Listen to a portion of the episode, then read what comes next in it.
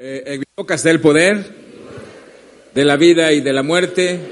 Hablaré palabras de vida, no de muerte, de salud, no de enfermedad, de riqueza, no de pobreza, de bendición, no de maldición. Porque en mi boca hay un milagro.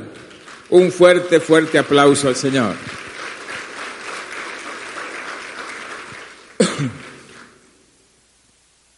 No sé si estás, eh, has recibido todos los temas de esta, de esta serie futurista, pero realmente están extraordinarios, nos llevan a reflexionar eh, qué es lo que realmente estamos soñando y, soñando y si los sueños nuestros coinciden con los sueños de Dios. Eh, el Señor es muy claro en su palabra. ¿Estás acá conmigo? O sea, eh, estoy batallando un poquito con la garganta este, porque el agua fría yo creo que con la edad ya me cayó mal, pero, este, pero yo, quiero, yo quiero que tú veas en la Biblia, el Señor es muy claro cuando dice, mis pensamientos no son tus pensamientos, porque mis pensamientos son más altos que los tuyos. ¿Cómo son los pensamientos de Dios? Los pensamientos de Dios van más allá de lo que tú puedas imaginarte. ¿Cuál es el problema del ser humano? Que el, ser humano tiene pensamientos rastreros, o sea, esto es terrenales, aquí conforme a, a lo que tiene, conforme a lo que posee, conforme a lo que ha visto, conforme a lo que ve. Y el Señor tiene pensamientos más allá. Y por eso hoy eh, quiero, quiero continuar con esta serie y quiero ver un tema que, a mí me parece muy interesante y espero que Dios bendiga tu vida con esta, con esta palabra, porque he orado para que eso, eso pase. El futuro que esperas. Di conmigo, el futuro que espero.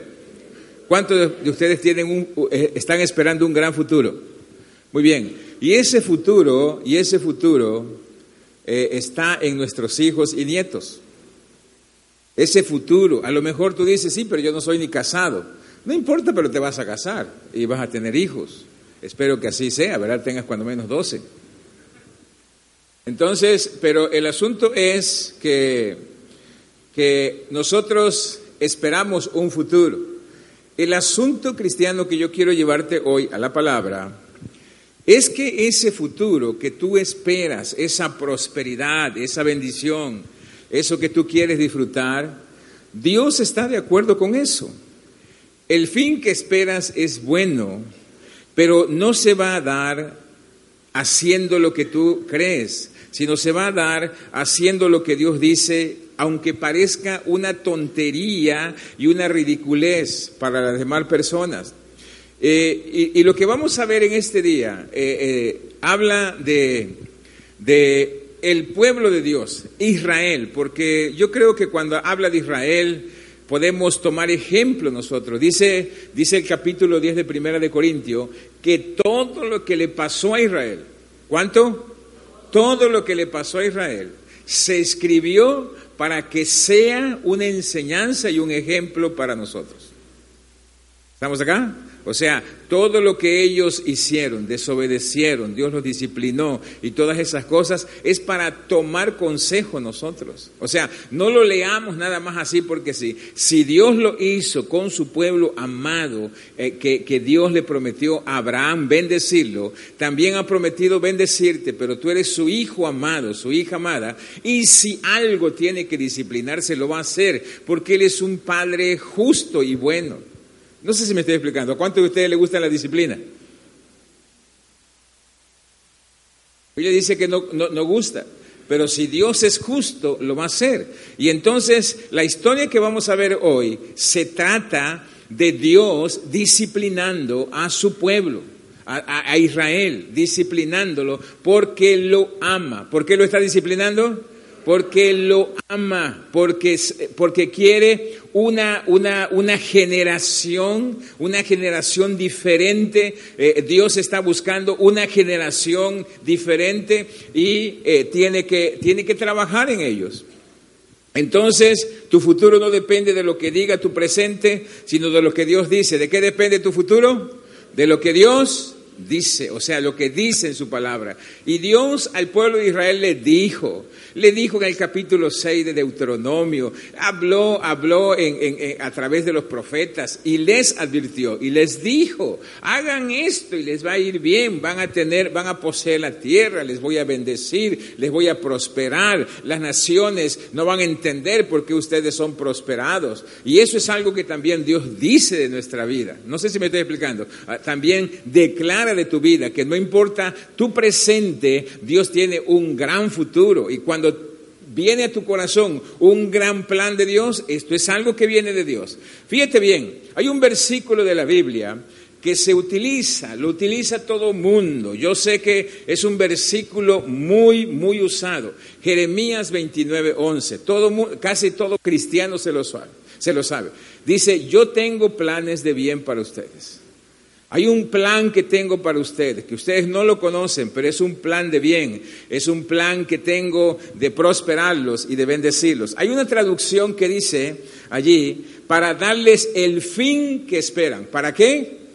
Para darles el fin que esperan. O sea, ese versículo, yo quiero verlo hoy, el contexto de ese versículo el contexto, por qué el Señor le dice a su pueblo que tiene planes de bien y que tiene un futuro que ellos esperan. Eh, ¿A qué pueblo se le dice? ¿En qué condiciones está eh, este pueblo? Porque cuando nosotros, eh, como decía alguien por allí, un versículo, un versículo solo, aislado, es un pretexto para sacar cualquier error doctrinal. Entonces, este versículo está escrito allí en, Jeremías y quiero leerte desde el verso 1. ¿Estás, ¿Estás, acá? Espero que estés allí este, meditando en esto. Y, esto, estos son los planes para llevarte al futuro que esperas. Fíjate bien, dice, verso 1 dice, esta es la carta que el profeta Jeremías, ¿quién? Es un profeta de Dios, profeta de Dios, palabra de Dios, dice, que el profeta Jeremías envió desde Jerusalén a lo que es a lo que quedaba de los ancianos entre los exiliados, los sacerdotes y profetas y a todos los exiliados que Nabucodonosor había llevado a Babilonia desde Jerusalén, incluyendo al rey Joaquín la reina madre, los líderes del gobierno y todos los hábiles trabajadores y artesanos. Fíjate bien, toda la gente importante de autoridad y todo el pueblo de Israel, ¿a dónde había ido a parar? A Babilonia. Estaban ellos exiliados allí. Ellos estaban esclavos en una nación allí. Entonces, esta es la condición de ellos. Están en un pueblo extranjero. Los han llevado a la fuerza. Nabucodonosor vino y arrasó con todo y se los llevó. Entonces, este es el pueblo del que vamos a aprender hoy. Este es el pueblo. Y ese versículo que, que a veces tomamos aisladamente, precisamente está dicho en el contexto de este pueblo que está esclavizado. No sé si me estoy explicando en este día. El verso, el verso 3 dice, la carta fue llevado por Elasa, hijo de Safán, y Gemarías, hijo de Ilquías, a quienes Sedequías, rey de Judá, había enviado a Nabucodonosor, rey de Babilonia, la carta decía, fíjate bien, este es el mensaje de Dios, de, de Dios de los ejércitos. ¿Quién enviaba el mensaje? ¿Quién había hablado? Dios dice, este es el mensaje del Dios de los ejércitos, el Dios de Israel, o sea, del pueblo de Dios, a todos los exiliados que he llevado de Jerusalén a Babilonia. ¿A quién está enviado ese, ese, mensaje? Está enviado a los que están esclavizados, a los que están bajo un gobierno corrupto, a, los que están esclavizados en un gobierno perverso. Si algún, algún gobierno, alguna ciudad estaba pervertida, esto era precisamente este Babilonia. Y allá fueron llevados. El pueblo, el pueblo, el pueblo de Israel está, eh, había desobedecido algunas cosas y Dios tiene que disciplinarlo. Di conmigo disciplina. O sea, la disciplina es buena en nuestra vida. Hoy estaba leyendo un pasaje que el rey David dice, dice, Señor, yo te considero justo porque me has disciplinado. Dice, antes que me disciplinaras, estaba yo como así muy suelto, Señor, y la disciplina me ayudó para poder tomar el camino. Entonces, Dios está aquí, no estoy diciendo que se lo merezca, sino estoy diciendo que esta palabra está en ese contexto. Y dice, fíjate bien, dice, este es el mensaje que el Dios de los ejércitos, Dios de Israel, a todos los exiliados que ha llevado de Jerusalén a Babilonia. Y luego lo que les dice, cristiano, ¿a quién se lo dice en la condición en que están? Fíjense esto tiene que golpear mucho la mente de un creyente, de un hijo de Dios, del pueblo de Dios, y por eso no tiene que hacer caso a lo que golpea su mente, sino creer con el corazón. Fíjate lo que dice aquí. Dice, construyan casas y siéntanse como en casa. ¿Cuál es, cuál es el mandamiento que les da? ¿A dónde deben de construirla? ¿En dónde? En Babilonia. Ellos odiaban Babilonia. Babilonia es, para ellos era impuro, para ellos era indigno, todo lo que hacía Babilonia era abominable para el pueblo de Israel y Dios les manda que hagan qué cosa? Construyan casas todos los profetas venían, aquellos profetas que se presentaban con ellos, les decían, no se preocupen, Dios les va a traer, hombre, ustedes son el pueblo, no se contaminen, no hagan nada de eso. Jeremías tiene un mensaje, este mensaje es un mensaje retador, es un mensaje desafiante para ellos. Y ellos, ellos dicen, la, la instrucción es, construyan casa y siéntanse en casa, planten en huertos y coman lo que crece en ese país. En otras palabras, ese país disfruten allí su estancia. O sea, no se amarguen. Hay, hay algunas, algunas, algunos salmos que están escritos en este contexto y dice que los, los, los hombres de allá, dice que les pedían, cántennos. Y dice que ellos tenían colgadas sus liras, sus instrumentos de música. Porque ellos decían, ¿cómo vamos a cantar acá si estamos esclavizados? ¿Cómo va, ¿Cómo va a surgir la canción en nosotros? Y dice la Biblia, dice, cásense y tengan hijos. ¿En dónde? ¿En dónde?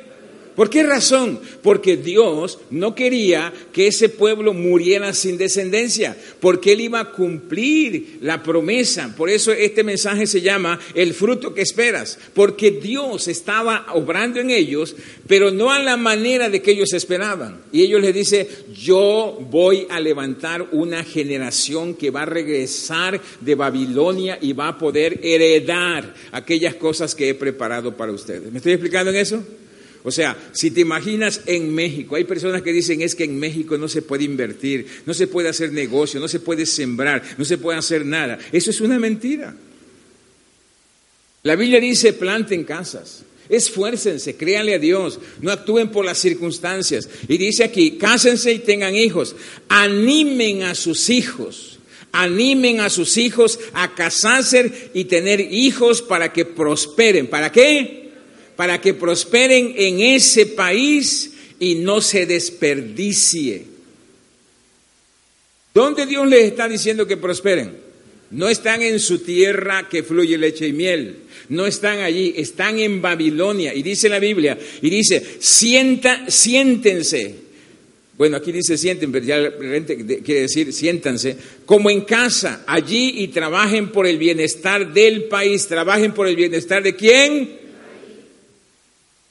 ¿Y cuál país era ese? Y Babilonia para Israel, ¿cómo era? Abominable, despreciable totalmente. Y Dios los lleva a cambiar sus pensamientos, cambiar su manera de, de, ver las cosas. Y le dicen, señores, trabajen por el bienestar del país. Y luego les dice el por qué. Dice, oren por el bienestar de Babilonia. ¿Por el bienestar de qué? De Babilonia dice, si las cosas van bien para Babilonia, las cosas les irá bien a ustedes. Señores, uno de los, de los retos aquí es que hoy Dios nos habla aquí que nosotros oremos por nuestro país, aunque algunas cosas no te parecen, aunque algunas cosas son detestables, abominables y todo lo que tú quieras ver, pero el Señor dice, oren por ese país, porque en el bienestar del país está el bienestar de ustedes. Y sobre todo Dios está aquí eh, hablando de preparando una generación para que regrese a su pueblo, una generación que tiene que que tienen que venir de los hijos allí que se van a casar, van a, van a tenerlos en donde, en Babilonia. Señores, ¿dónde están creciendo tus hijos hoy? El futuro que tú esperas está en tus hijos, pero ¿dónde están creciendo tus hijos? Están creciendo en Babilonia, están creciendo en ese ambiente pesado, en ese ambiente, en ese ambiente que tú dices, ¿cómo lo voy a mandar al kinder, a la escuela, a la secundaria? ¿Cómo va a ir con sus amigos? Pues en ese ambiente el reto es que Dios va a levantar una generación a la cual quiere Él que tú le, pases e, ese futuro que tú anhelas en tu corazón. No sé si me estoy explicando. O sea, Dios está formando una nación allí en, en un lugar donde es completamente pervertido, pero Dios está formando a esa nación allí. Y ahí viene precisamente uno de los versículos. Te estoy leyendo una versión diferente a la que tú estás este, acostumbrado, pero dice, si lo crean o no, si lo crean o no. Este es el mensaje del Dios de los ejércitos, el Dios de Israel. No dejes que todos los llamados predicadores y sabelo todos que están por todas partes te, lleve, te llenen, te lleven con sus mentiras. No prestes atención a las fantasías con las que viene para complacerte. Son un grupo de mentirosos que predican mentiras y dicen que los envíen. Nunca los envíen. Créeme, decretó Dios. Esta es la palabra que dio de Dios sobre el tema tan pronto como termine los 70 años en Babilonia. ¿Cuántos años? ¿Cuánto? 70 años. Ni un día antes apareceré y cuidaré de ustedes como lo prometí. Los traeré de regreso a casa. Dice, los traeré de regreso a casa. Se los estoy, sé lo que estoy haciendo. ¿Quién, sabe lo que está haciendo? Dios. Dice, sé lo que estoy haciendo. Es, algo que me impacta es lo que viene, dice. Lo tengo todo planeado. ¿Quién lo tenía planeado?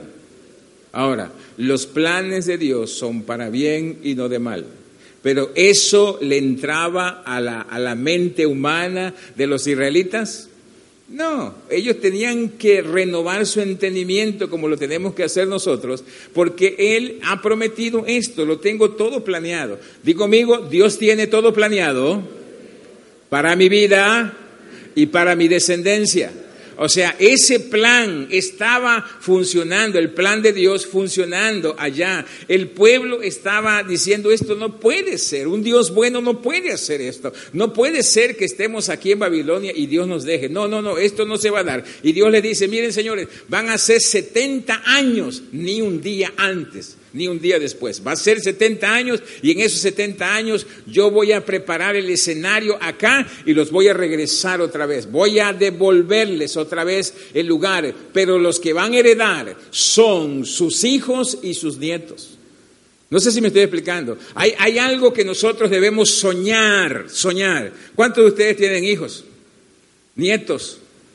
Señores, debes de soñar con ellos. ¿Sabes por qué? Porque lo que Dios está diciendo hoy que renueves tu entendimiento y puedas creerle a Dios es para que tu generación sea mucho mejor, diez veces más que lo que tú estás teniendo hoy, para que esa generación sean los próximos diputados y la gente que esté gobernando en aquel entonces. No sé si me estoy explicando, pero tú tienes que creerlo. No estar diciendo, no puede ser, yo creo que no van a poder sobrevivir a esto. No, ellos van a ser, ellos van a ser las, las personas que Dios va a utilizar en otro tiempo. Dice, lo tengo todo planeado.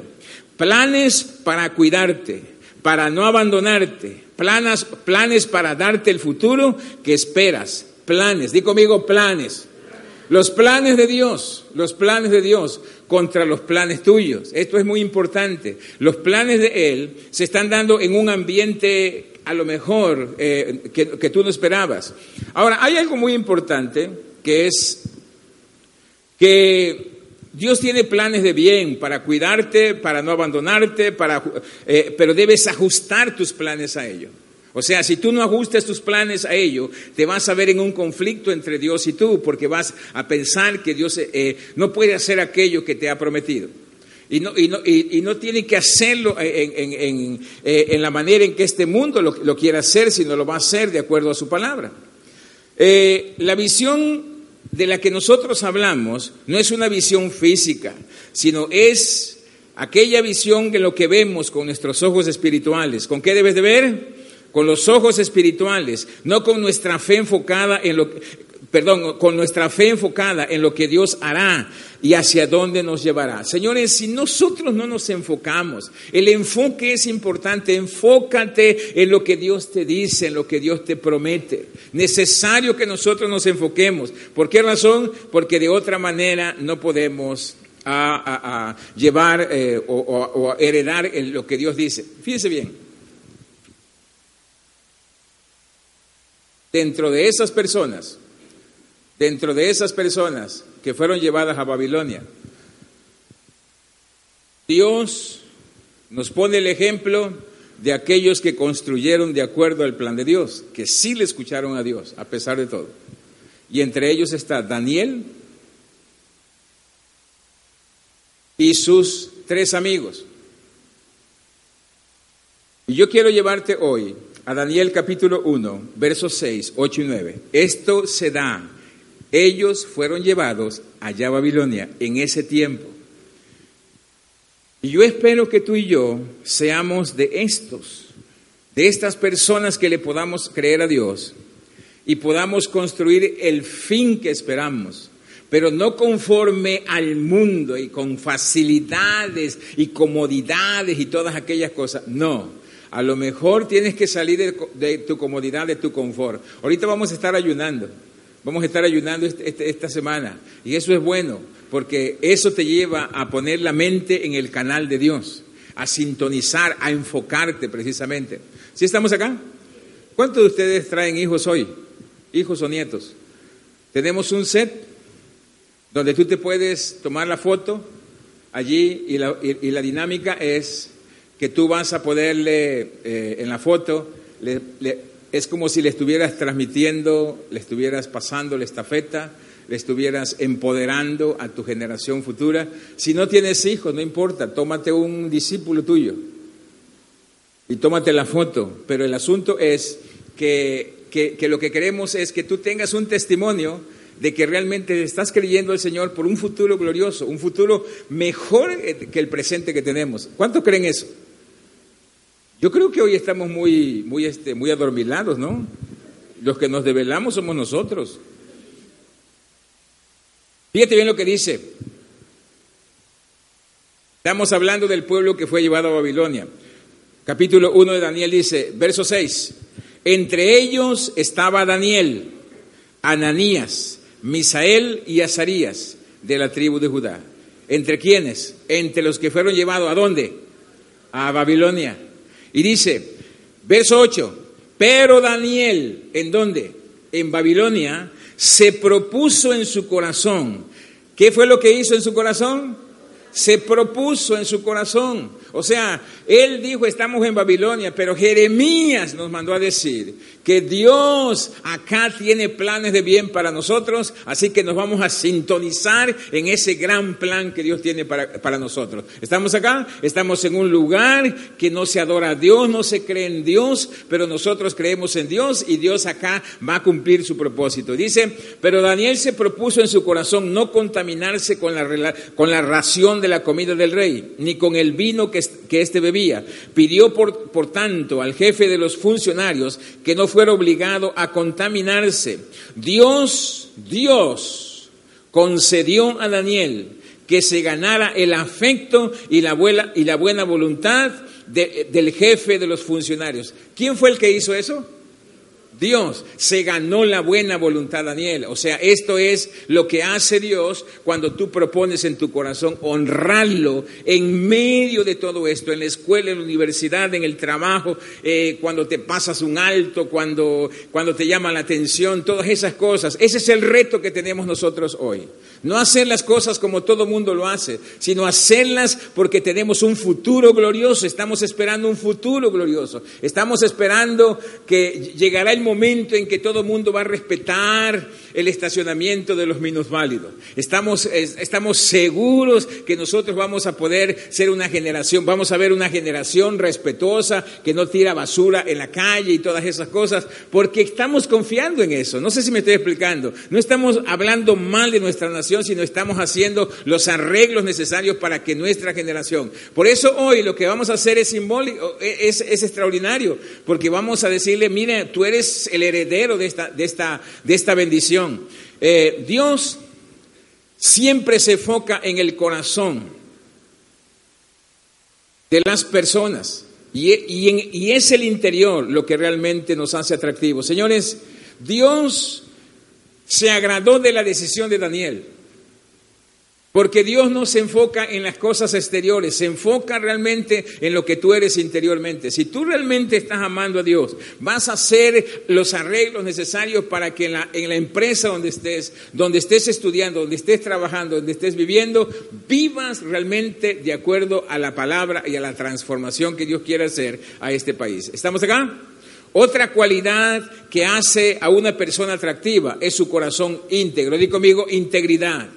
O sea, ser de una sola pieza cuando estamos aquí en la iglesia, cuando estamos en la casa, cuando estamos, cuando estamos con los amigos, ser íntegros es cuando nosotros podemos. Y eso es lo que realmente Dios descubre en la, vida de Daniel.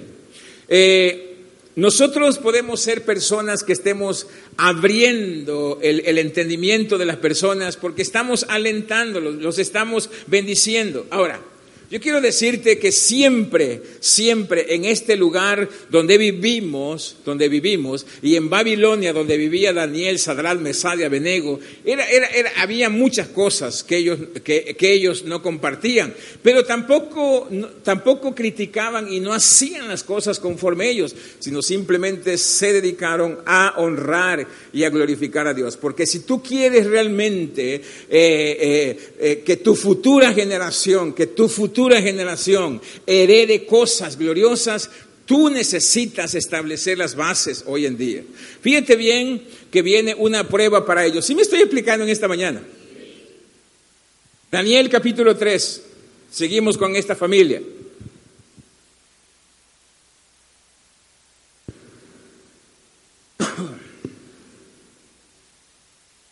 Nosotros podemos parecernos raros porque, porque confiamos en el Señor. Pero realmente esta generación, esta generación necesita que nosotros seamos fieles a Dios.